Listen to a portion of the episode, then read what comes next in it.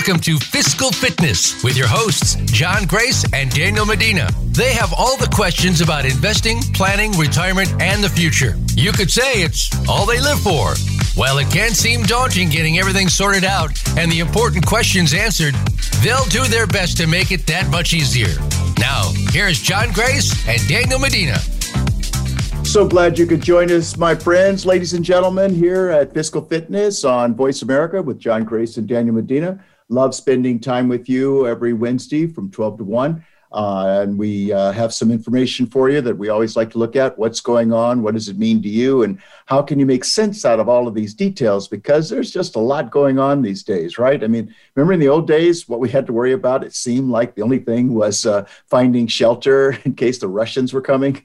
Now it almost seems like you can't afford to blink because things have changed just since the last blink. And guess what? They have. And guess what? It's speeding up. So we got to get ahead of this, at least uh, keep our pace with it, right? So we're going to be looking at uh, three items today. One that caught our attention. In fact, we'll summarize for you. Daniel will be giving us an outline in terms of what's just happened in the last uh, what seven months or so last year with oil prices. Uh, because uh, one B of A strategist suggests that $100 oil prices are baked in the cake. so we'll be looking at that and how to play that. Then we'll be lo- identifying six strategies because see we see this a lot where people are absolutely not able to sleep because they're worried about the damn dollar. They're worried about outliving their resources. Of course we're talking about their financial resources. And it's a real concern. So it, it, we, we're not advocating not sleeping. We are advocating doing good planning. Remember our trademark happens to be. The proof is in the planning. And that's one of those things that people just don't do. In fact, Daniel and I were just talking um, earlier about a client where it's so easy to go, my account's down, but you, we have to account for the fact that you're overspending. And in the past so many years, you've withdrawn over $100,000 over and above what you're taking as ordinary income that's a pattern that's destined for disaster, it, or at least it's a pattern that is likely to occur where you outlive your money. And then what do you do? What? Go get a gun and shoot yourself in the head? I mean, so we don't want that to happen to anyone.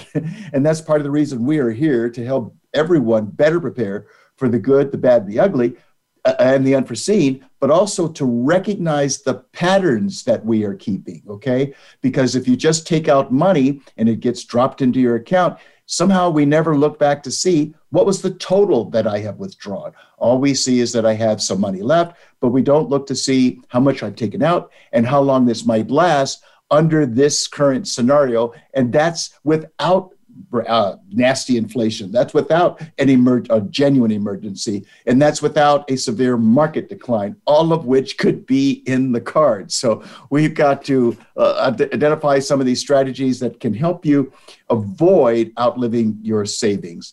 And then we're going to look at uh, something that really has uh, garnered our attention, and that's uh, we're always looking for potential canaries in the coal mine, right? If you were a miner, uh, you kept a canary in the coal mine because the canary would would just chirp along all happy. But if the canary died guess what? The air is coming out of that tunnel and you better get out of that tunnel otherwise you're going to die just like that canary. So we'll be looking at a couple of things that we think might be canaries in the coal mine in terms of the stock market in general and the uh, the, the, economy in, in particular. Uh, where do we go from here? Again we're trying to make sure you are prepared for the good the bad and the ugly. We know in california that earthquakes happen. And if you're prepared for one, you'll probably survive to tell your story. If you're not prepared for one, well, you might be in the news as opposed to on the news. We want you on the news telling your own story about your survival. So let's look at uh, what we like to look at every week, and that's uh, how the markets are doing. And we want to see that uh, when it comes to the Dow and the S&P and the Nasdaq, exactly what's going on so far this year. And by our metric, we're not just looking at what's happening today. We'll talk about that, but for our purposes, we think it's more valuable to get a longer perspective, if you will uh, to look at it at least on an annual basis, and then also look to see what's happening now that might uh, change things as far as where we go from here. So year to today, the Dow is off 17 points, and yet it's up 10.86 from January 1 through today. And of course, the market is about 53, 53 minutes from closing. And, and one of the things that we always say to you is uh, a lot of times people look at the market in the morning and, and conclude that's what's going to happen by the close. And as Daniel can attest, we've seen some days, my friends, where you saw it look pretty good in the morning and it looked like hell by 12:30. so don't just look at the morning, look at the end of the day and see how that's doing compared to the day before and that might give you a little bit of ride on the reading if you will. So up 10.86, certainly great numbers for the year. No problem with that. And then the S&P's actually done better. That's the largest 500 companies, right? It's actually in positive territory. And this is this is one of those things that we always like to see how one part of the market is in the red and another part of the market on the same day is in the green, not by much, up 1.90, right? And uh, but for the year, 13.18%. But just to go back again, if you see a positive day at this in one market as opposed to a negative day, in another market on the same day. This is the kind of thing that we look at from the standpoint is there separation occurring here? We want more consistency. We want all the indexes to be up uh, as opposed to one to be up, one to be down. What that can portend when there's one up and one down is, I say, is there's uh, lack of consistency, lack of follow through, and that may portend some separation in terms of things turning south. And when they do that, oftentimes it happens very quickly. So, you know, we all enjoy the melt up, but none of us like that meltdown. And that's what we're all about uh, avoiding the decline so that you can recover without needing a Hail Mary pass. When it comes to the NASDAQ, uh, it's up 34 points so far today, and year to date, it's up 10.88%. So NASDAQ's back in uh, near, if not right on, uh, the high for all time high. So we'll see how this unfolds, but uh, that's what we want to uh, keep our eye on. So, Daniel, uh, you saw this out of Yahoo. Uh, bring us up to date. Uh, I, I, love this work of Brian uh, Sozzi. And by the way, he was with Lehman Brothers. That's kind of interesting. Uh, back in 2007, I think he was working there for four years, uh, thought everything was just fine. And, and, and of course, Lehman got crushed who would have thought? I mean, how long has it been around? Over 100 years? And now he writes articles about the stock market. So that was a rude awakening for him, my friends. And he was in the business, okay, at one of the largest and best known firms in history. So, as I say, how fast things can change. And then we have that OS moment, and OS, of course, stands for oh shucks. Of course it does. So, Daniel, what are you seeing here in terms of $100 oil prices? Are, are we back to double digit inflation, something that we've been worried about, but the Fed keeps telling us that it's just transitory? What's going on here? We're not there yet, but we're not too far off of it. It's one of, this is one of those things that we watch uh, pretty closely, and oil has been a pretty volatile one so far this year, all positive. So oil this year is up more than 50%. Started the year about 50 bucks per barrel. Today we're Today it's around $73 a barrel. That's a 50% increase, um, which is, when you think about it logically, it makes a lot of sense. There's been a lot of pent up demand just for driving in the last 18 months that the world has been shut down. So people are now able to able to drive and go out again. So that's that is one thing that's causing a good amount of demand. Um, what does that mean? Sorry so, sorry but you're saying uh, oil. Can you be more definitive? Which uh, Crude. Crude. Well, okay. So is it uh, West Texas Intermediate or Brent? Brent crude. Okay. Brent. Okay. All right. Great. Um, aside from that, the country will likely keep reducing supply um, just to keep up with the Paris Accord. Uh, so that's something that's gonna that's gonna continue to go against oil prices. Uh, increasing demand decrease in supply translates to higher oil. And for gas, we started the year, uh, John, do you know where we started the year gas, national average? I do not remember. $3.10. And today, today $4.08. So percentage wise, 30 some percent, 30, about, 30, about a 33% increase. For the year so far. For the year. Yeah. In, in, in gas prices. Okay. And if I'm not mistaken, I mean, you were talking about Brent crude over the past year. Is that up 88%? Uh, what what time frame? Uh, last year, since fall of 2018, Brent crude is. Oh yeah, yeah. I think you're right because we bottomed. It bottomed around what, twelve bucks a barrel, eighteen bucks a barrel, sometime okay. last year. Yeah, I think actually in April of last year, um, oil bottomed at about 18 bucks a barrel. So now today we're at 70. That's that's a massive increase. That's a massive increase. So what does that trans? What does that mean for the overall economy? I mean, we'll we'll see. It's it's possible that it's it's just catching up with with the last 18 months.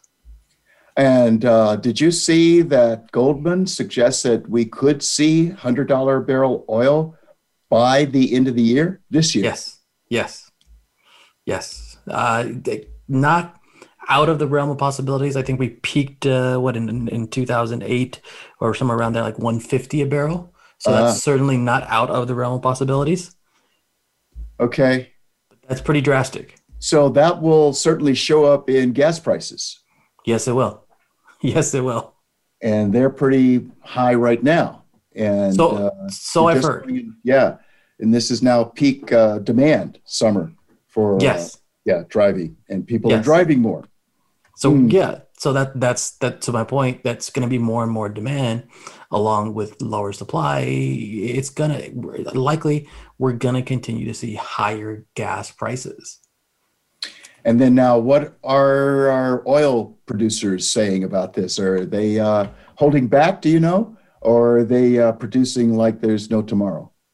Well, they're producing what they can, but I believe they're being restricted. Okay. So it's not there's there's no good signs for oil right now. Well, and you know that speaking of no good size signs, folks, uh, what we're seeing right now is everything is priced for perfection. Okay, um, nothing is priced for the rubber to come off the road uh, or for the tire to be low in air. All right, everything seems to be running full steam ahead as though this will continue. So that's what concerns us because that breeds to complacency when we're not being vigilant and we just assume all trees grow to the sky and everything's just going to do what it has been doing. There's nothing that can stop this. It's a whole new ball game. And then something upsets the apple cart and all the apples come out of the cart. And then they're not as desirable as they were when they were in that cart. So this is fascinating to watch uh, the supply and demand uh, and and how OPEC is going to try to control the oil market uh, because the the pressures are rising to limit carbon dioxide emissions, which also adds to costs. They're being passed on, of course, to you and I, the consumer. And uh, investors have become more vocal against uh, energy sector spending for for financial reasons in many ways. So you've got policy pressure by the government in the U.S. around the world to curb capex over coming quarters to meet Paris goals. And as we say, investors have become more vocal, so that's what they're trying to um, mitigate. Uh, and, and then we've got mass tra- transit will lag, boosting private car usage for a prolonged period of time. And the pandemic, post pre-pandemic studies show more remote work could result in more miles driven as work from home turns into work from car. okay. Interesting how that happens. Yeah. Stay tuned, right? We will see. Film at 11, but it yeah. won't be boring. No, I think this makes a really strong case for electric cars, electric and more hybrid. I mean, that's that's where the that's where the world is going. I know from my own personal experience, I've been going on little over two years now with my electric car and i love it. I haven't been to a gas station in a long time. I've heard gas is expensive. I don't i don't know from experience. Um, so but it just it leads more and more towards the argument for electric vehicles. Well and and, and speaking of uh, in the environment the construction of the all the many of the parts whether it's for the car or for the roof uh, that construction is not uh, healthy for the environment. Is that right no, it's not. Uh, you're talking about for EVs for electric yes. vehicles. Yes. No, it's not. It's the the battery is very is it's not it's not from what I understand it can't be disposed of in um, a safe way really. So it, we're kind of just stuck with those batteries for forever. Uh, I mean the good that the good thing is they have some very long lives. So I know Tesla has said that they expect their battery to last anywhere between a half a million to a million miles. So for most for most people, that's 20 plus years of driving. Hmm. So if you can stretch your your your car life to 20 plus years, I, I'm I, am i am not sure if that balances out the the harm. It's certainly not in the long term, but that certainly is an offset in, in some respects. Well, and, and in fact, talk about balance. If you can keep a car that long because you choose to financially, it's an advantage, right? Because uh, you've got to have all the modern conveniences and all the new technology. And God knows I'm a sucker for all of that. I, and, the, and the new car smell, I'm a sucker for that just by itself but it's uh, it's it's great for the producers. It's not so good for us, the consumers, and that's why they have us keep coming back for more and just keep paying a thousand dollars a month for a car payment. That's not a house payment and they will be happy with us. But it, it, we should we should really be looking in the mirror in terms of is that really what I need? And as we say, one of the things we've seen investors do very well is keep and Warren Buffett does this postpone these purchases of these new cars and buy a used car, okay? Because it's just a lot less. Uh, uh, wear and tear on your budget, if you will. so maybe you can live with it a, a bit longer. All right, we're going to uh, go to a quick break, folks, and we'll be right back with the six strategies that will help you feel better about uh, your savings so that you don't have to worry about your savings running out of money before you run out of time. So please stay tuned. We'll be right back.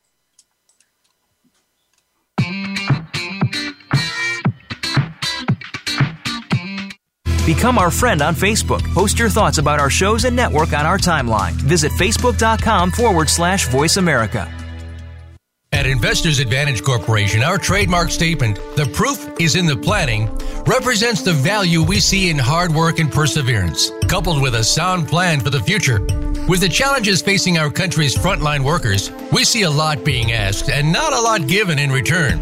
To reward our nation's frontline employees and clients, we're offering our financial planning services free for anyone serving in those roles. So, whether you're a nurse, a member of the police force, or a retail employee, we'd love to sit down with you and help you plan for the other side of this pandemic. Please feel free to share this offer with the critical infrastructure workers you know who are providing services where they are most needed. Visit ybpoor.com or call us at 805 495 2077. That's ybpoor.com or 805 495 2077. We are located in Thousand Oaks, California.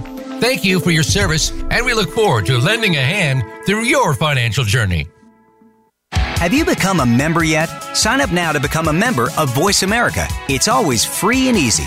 Plus, you get to take advantage of some great member benefits. Get unlimited access to millions of hours of on demand content across all of our channels. Keep track of your favorite episodes, shows, and hosts in your own customizable library. Find out what shows you might be interested in based on your favorites. Plus, you get insider access with our newsletter. Membership gives you more. Sign up at voiceamerica.com and click register at the top right. When it comes to business, you'll find the experts here. Voice America Business Network.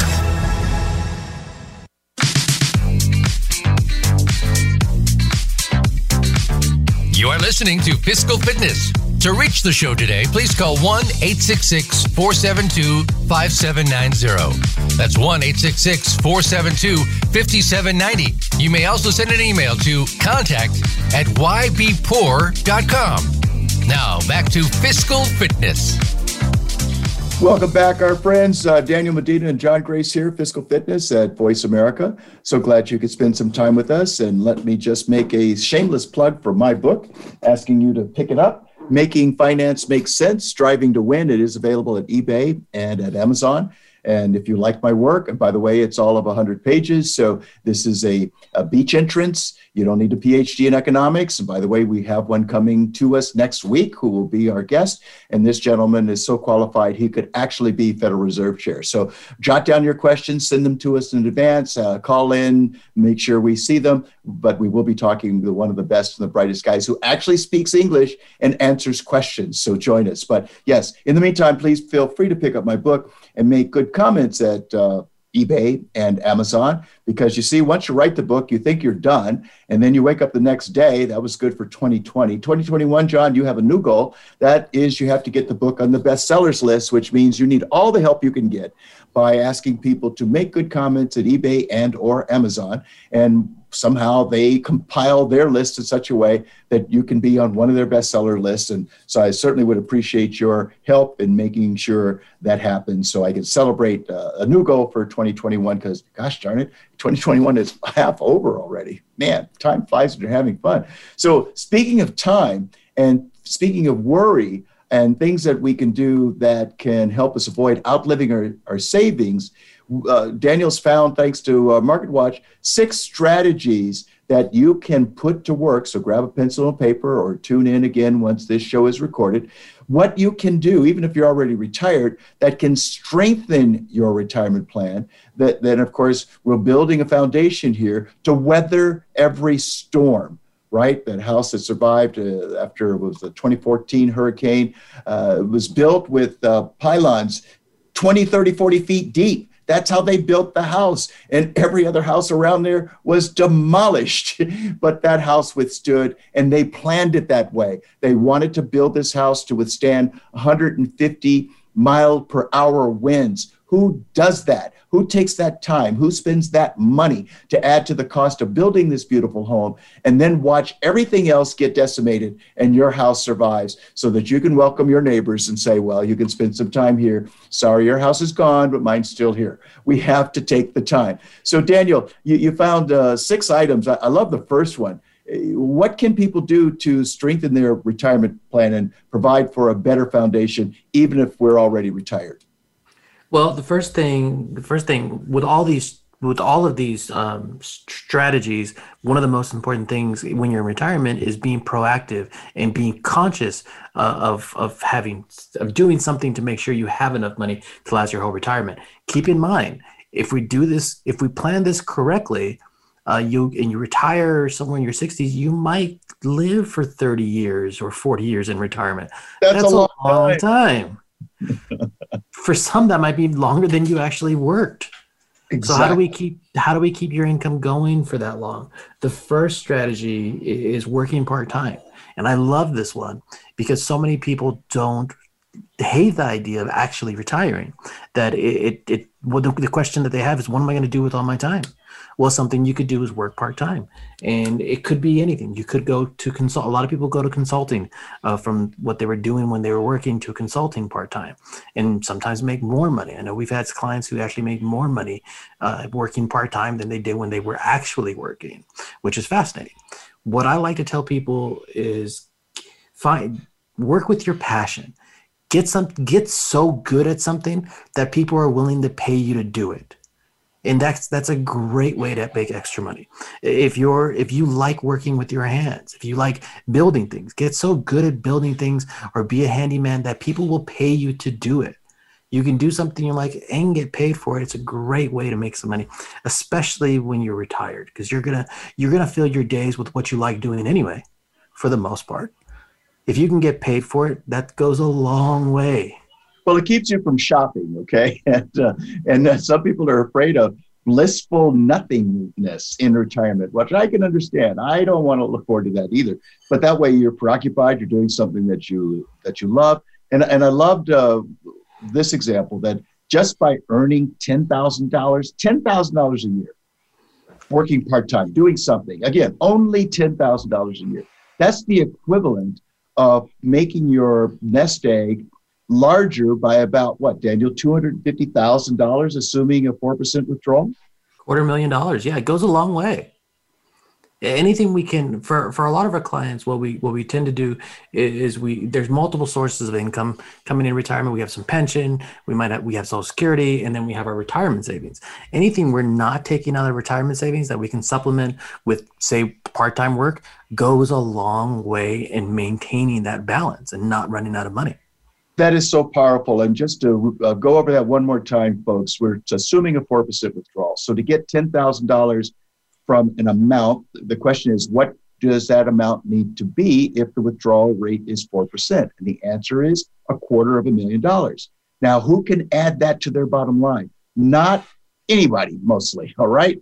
But the by providing an income of 10 grand, it, it is the equivalent of suddenly coming into another $250,000, accepting a 4% withdrawal for that 10 grand. So by working for the 10, you offset needing to accumulate immediately, right? Uh, another quarter of a million dollars. I like that logic.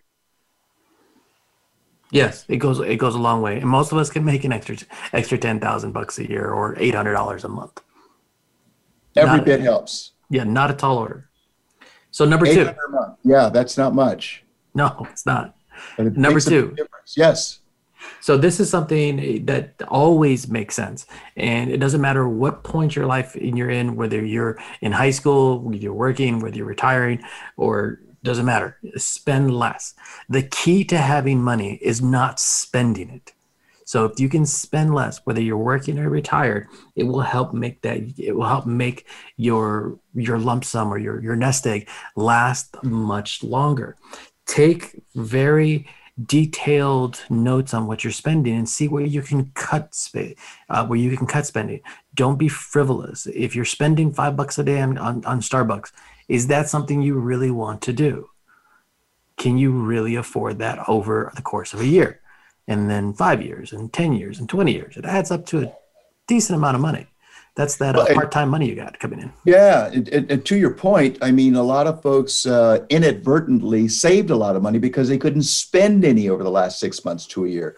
So that was thanks to your pandemic budget, right? Which was imposed on you. So the suggestion is, is that you adopt that kind of an attitude, recognizing to Daniel's point that this is how much less we spent over this period of time. From time to time, let's just put our Uh, activities back into that kind of modality so that we're spending less and, and enjoying it, knowing that you're not stuck there, right? It's one thing to not spend as much when you're on vacation, knowing that tomorrow you can spend more because you didn't spend it all yesterday. There's some left for tomorrow. And, and that just, that's satisfying. I like being on vacation and knowing that I can spend even, and I also like knowing I did not spend because it tells me I have, I still, I can play that card. Definitely. So number right. number three, delay your social security. Social security is the only thing that we that we know of that will grow at eight percent per year guaranteed when you don't take it. How's that work? To the extent, well, whenever you're not taking social, when you push the social security, so your early social security date eh, for most people is 62, and your normal social security is 66 or 67, and your late social security is 70.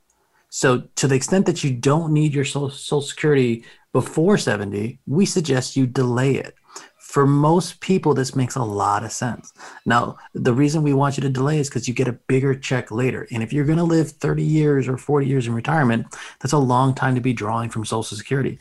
The bigger the check that we get, the more you're going to benefit from Social Security. Now, this is often not an argument we have with clients, but a discussion we have with clients. Uh, do you take it early be, and, and take it for more time, or do you wait and get a bigger check?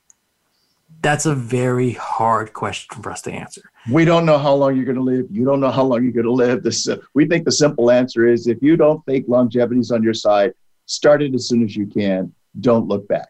But if you think longevity is on your side and or you have other sources of income so that this social security isn't needed and you like playing the game of geez, wow, if I'm going to live each year, I delay taking social security, I get an 8% increase. What else does that? Nothing. Nothing. That's not a bad thing. Now, that option does uh, go away at 70, so no reason to wait past 70.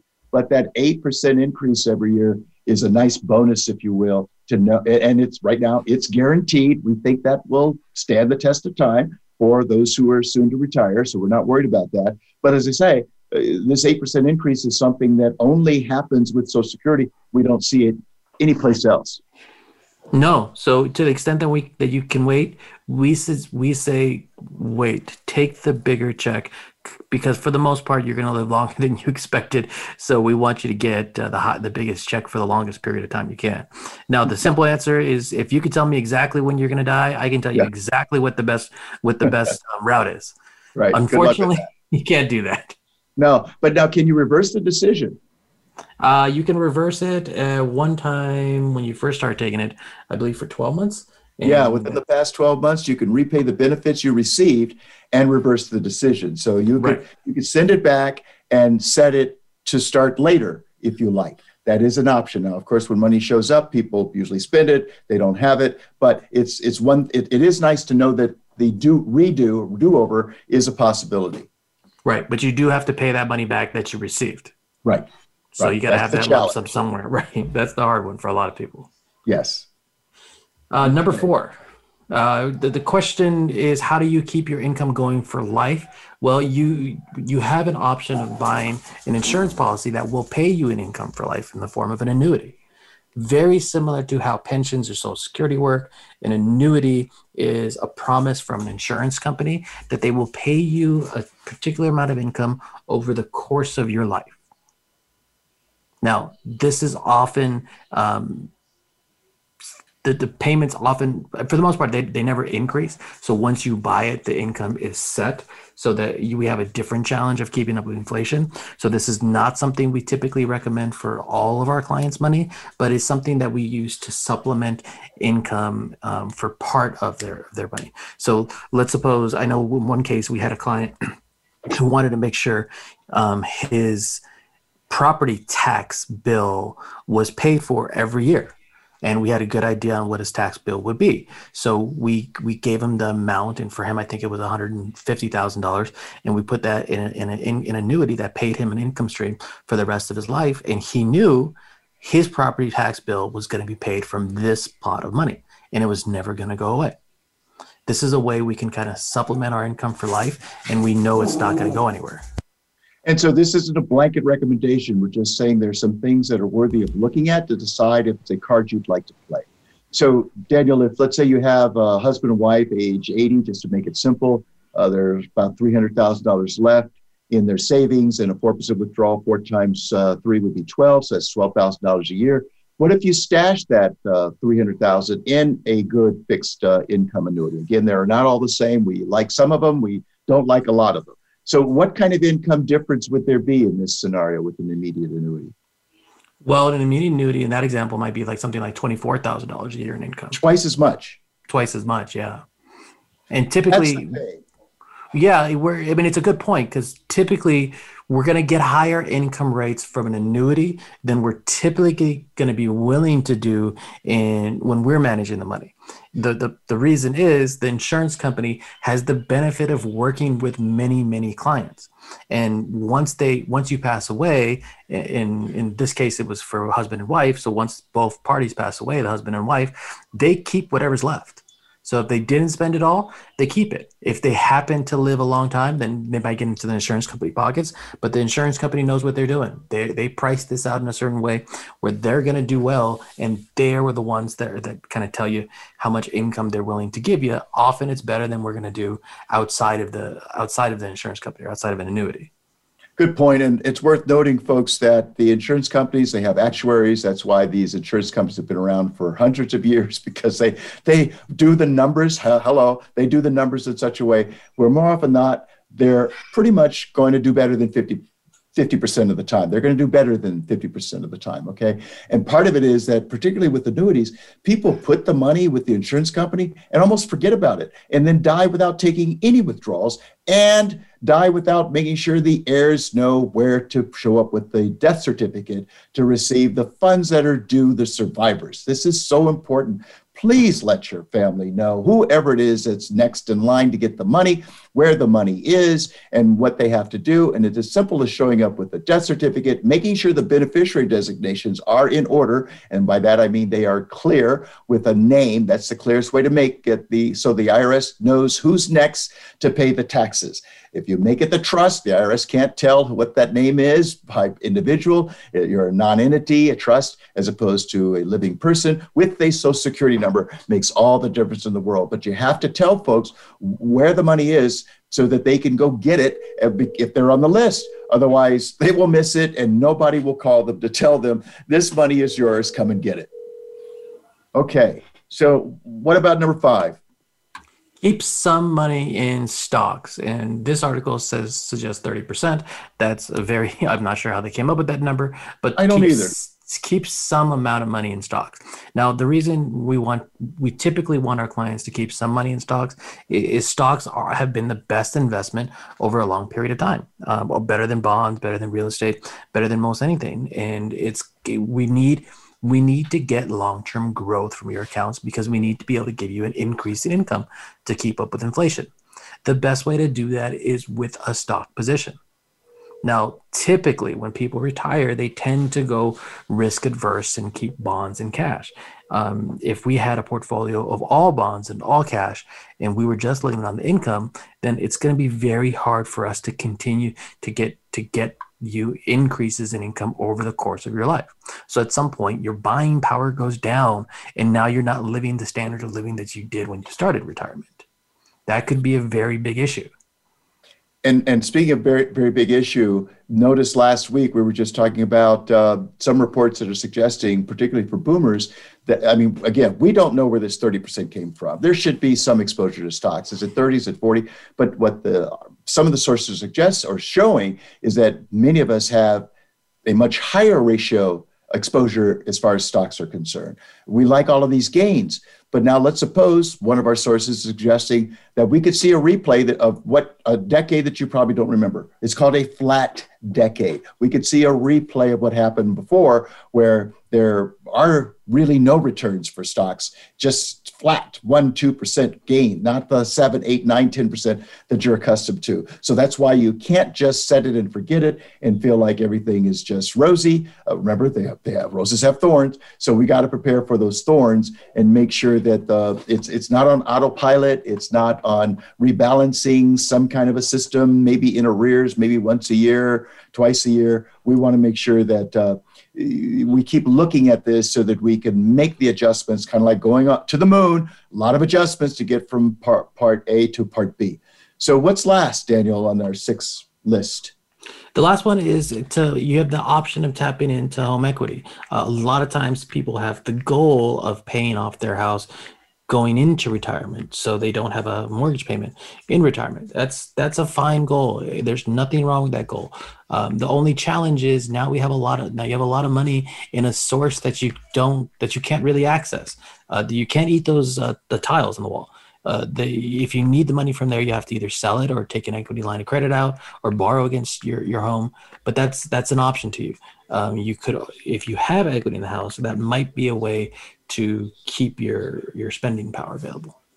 Well, and so that might mean selling it. But again, this is all individual, all right? But to the extent a lot of people have a lot of equity sitting in that house that they cannot use. So to the extent that you were to sell the big house and move to a smaller house and maybe rent, maybe not buy so quickly, now you've got cash that you may be able to redeploy as opposed to cash that's sitting in that house. You know, it's a beautiful uh, roof but they're not potato chips. you can't eat these, this roof. You can't eat this house. So a lot of money sitting in a position that is uh, really uh, not usable at all. It may give you some security, but typically it's at a higher price than most people realize.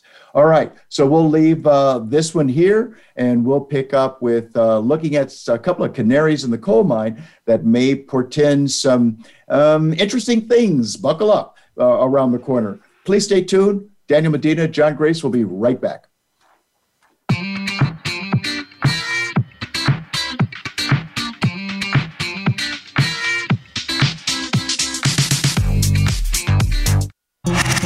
Voice America is on your favorite smart speaker. If you have Alexa or Google Home, go ahead and give us a try. Hey, Alexa, play Finding Your Frequency podcast on TuneIn. At Investors Advantage Corporation, our trademark statement, the proof is in the planning, represents the value we see in hard work and perseverance, coupled with a sound plan for the future. With the challenges facing our country's frontline workers, we see a lot being asked and not a lot given in return. To reward our nation's frontline employees and clients, we're offering our financial planning services free for anyone serving in those roles. So, whether you're a nurse, a member of the police force, or a retail employee, we'd love to sit down with you and help you plan for the other side of this pandemic. Please feel free to share this offer with the critical infrastructure workers you know who are providing services where they are most needed. Visit ybpoor.com or call us at 805 495 2077. That's ybpoor.com or 805 495 2077. We are located in Thousand Oaks, California. Thank you for your service, and we look forward to lending a hand through your financial journey. The latest business information is made simple with the Voice America Business Network. The professionals in the business world bring you live talk radio shows featuring an array of business topics, strategies for building wealth, sales and marketing, stock trading, investing, and business technology. Voice America Business hosts are professionals in their fields and bring to the airwaves weekly business discussions that offer up to date information, advice, and education. The Voice America Business Network the bottom line in business talk. When it comes to business, you'll find the experts here. Voice America Business Network.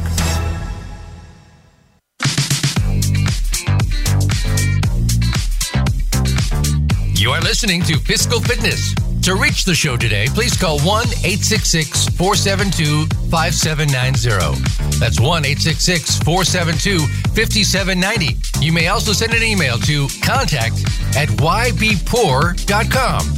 Now, back to Fiscal Fitness. Welcome back, my friends. John Grayson, Daniel Medina here, Fiscal Fitness at Voice America. And by the way, we want to make sure you know that we are continuing to do something we're not aware of another financial planning firm in the country that is doing, and that is providing free financial planning services to all essential workers. One person, two, couple, married, doesn't matter. We want everyone to have a financial plan, and we'll invest our time to make sure that everyone can have one. The typical fee for putting a financial plan in place in the country, I believe, is about $2,000 We'll meet with individuals or couples at no cost for about 90 minutes to, to help you see how much money are you going to need to make work optional on your time frame. Two, in the event there's a loss of life to a breadwinner, how much do the survivor or survivors need to keep the cash flow going as though that person were in the equation? Uh, that person was in the equation as opposed to you had two you know two sets of hands four hands now two are gone and the survivor has to try and keep all this stuff and all these people uh, in, in the air. And clearly the other person is gone to heaven. So how can we make sure there's a resource to make up for that difference financially so that the lifestyle can remain pretty much the same way that person left it okay? You might miss the person you, you don't we don't want you to have to learn how to uh, miss their money so we want to be prepared for that. And then the third piece of the puzzle the way we put planning in place is to the extent there are children or grandchildren for example how what, what do we need to do to see these children graduate from college so that we can all go to the ceremony at graduation and cry because one, they finished, and two, nobody, including the parents, have any debt, nor the parents nor the students. Nobody, we don't want those hanging chads because they just don't make it any fun whatsoever. So we want to look at some of the things that we that we see as a canary in the gold mine, but just to kind of put things in perspective, uh, you might remember the movie The Big Short and the fund manager uh, who was uh, mirrored after that movie, uh, his name is Michael Burry. He's now warning of a mother of all crashes starting in crypto. This makes sense to us. It is the case in our experiences that typically what goes up the most falls the hardest and the fastest as the loss leader. We were talking about uh, oil prices cryptocurrencies, Bitcoin. I mean, had a good client call me and say, "What about this?" And I said, "Well, uh, I can't handle it. I mean, the FINRA and the SEC, where we are licensed, will not allow us to even make those kinds of investment vehicles available because there's just so many unknowns in the equation. And please remember Warren Buffett's favorite quote risk is not knowing what you're doing. So now, uh, again, this is Michael Burry, the fund manager who gained notoriety from the big short has warned the uh, crypto investors to expect the mother of all crashes. Now, you, you might not remember that he is famous, Michael Burry, for betting against the US subprime mortgage market and profiting from the 2007 2008 financial crisis.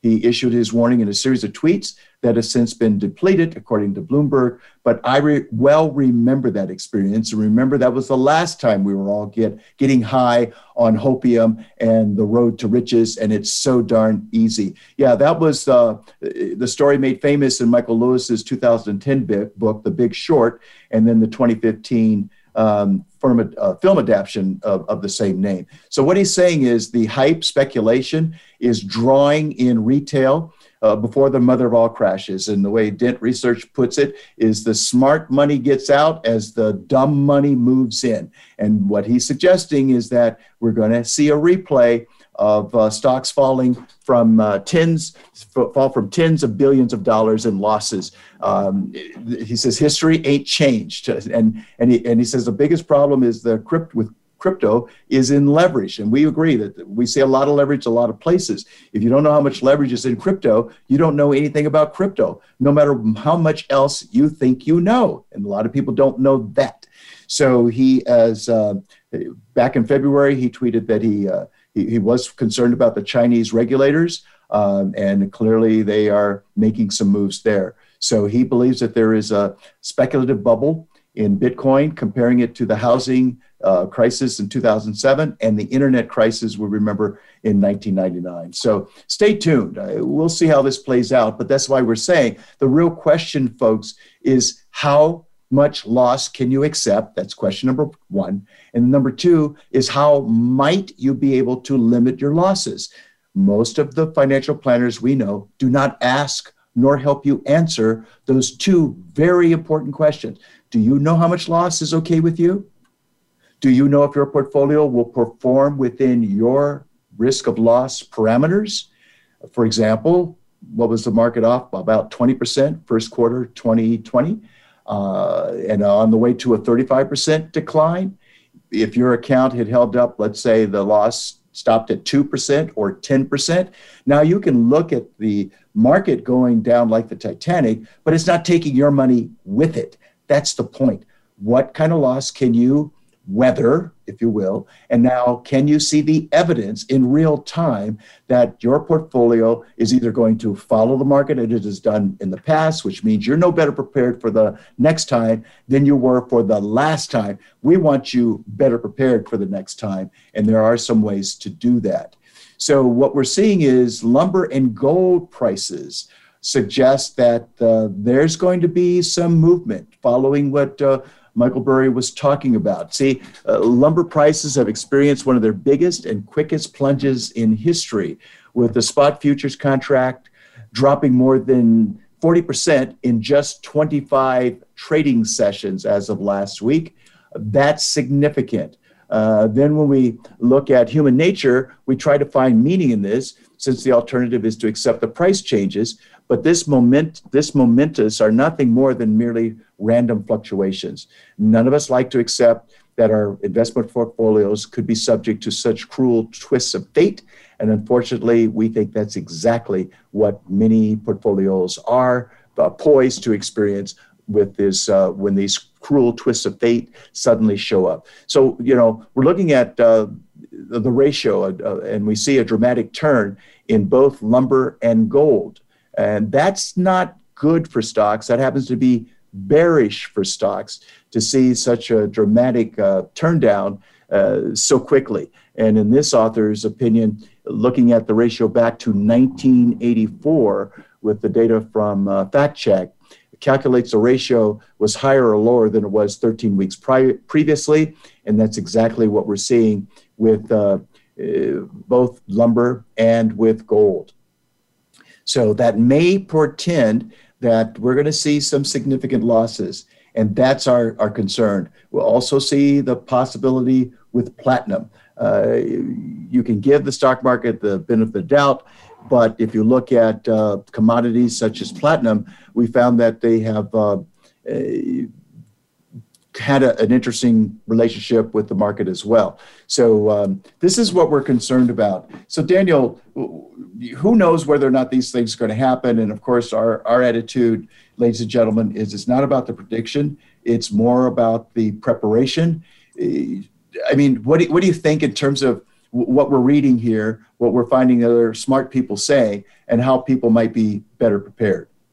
It's an it's a really in- interesting conversation because this goes back to our crude oil conversation we had at the beginning of the show. Right. Eh, there's eh, all everything still looks good. All the numbers still look price good. for perfection is what for we're doing. Perfection. Right but there's a lot of things that just could turn bad. There's these, like you said, canaries in the coal mine that if, they, if any of them go the wrong way, we could have a, a major problem gold prices, oil prices, lumber prices, real estate prices, um, bond bond rates. There's a there's a lot of people are saying there's a there's a, a bubble in the bond market. So it, there's all these things that that could go wrong. Um, I think we're still cautiously optimistic, and until we get some kind of real sign that things are going to turn around, we're going to stay that way. But we need we need these are things that we need to watch, and for people that don't pay attention to these things you should and you should be working with a professional that can pay attention for these to these things for you because we want you to have some kind of exit strategy. If things get nasty tomorrow are you going to stay are you going to hold are you going to stay where you are and hope it recovers? Do you have that luxury of time?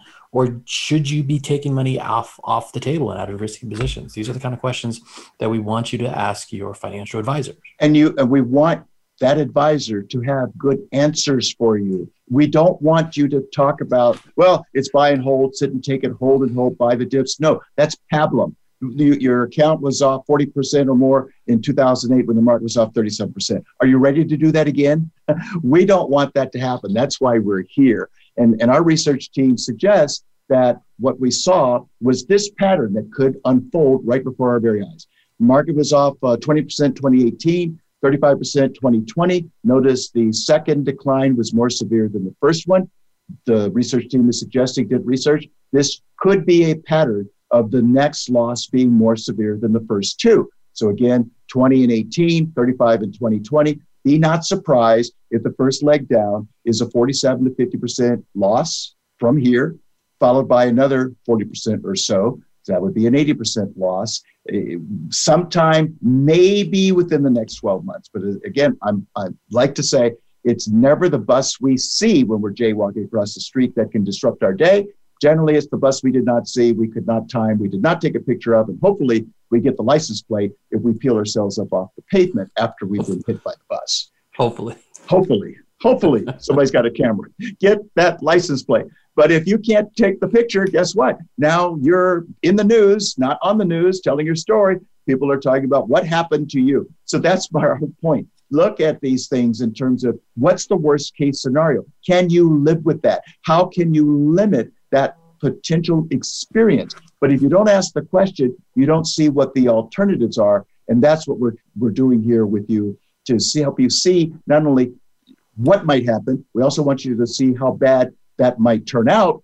And then, secondly or thirdly, how could we keep, what do they say? If you find yourself in a ditch, stop digging. How can we stop the digging and put dirt in underneath your feet so that you're, you don't need this Hail Mary pass just to get back to in the game, assuming you're still alive and you've got the time to recover. Because we see some situations where people expect this market or wherever you put your money last to recover, and it just doesn't in your time frame or the time frame that you actually need this money to do what it is that you intended for it to do.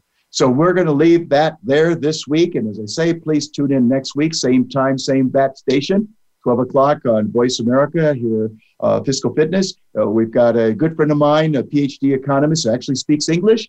And we're going to ask him, what do you see? What worries you? And, and talk about how maybe the Fed should be doing some things that we don't see or at least they're not talking about because they're very careful about their communications.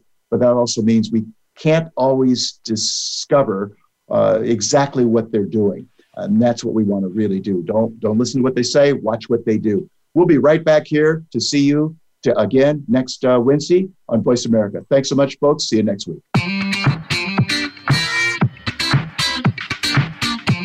Thank you for tuning to Fiscal Fitness. Please join John Grace and co host Daniel Medina again next Wednesday at 3 p.m. Eastern Time and 12 noon Pacific Time on the Voice America Business Channel. Have an excellent week.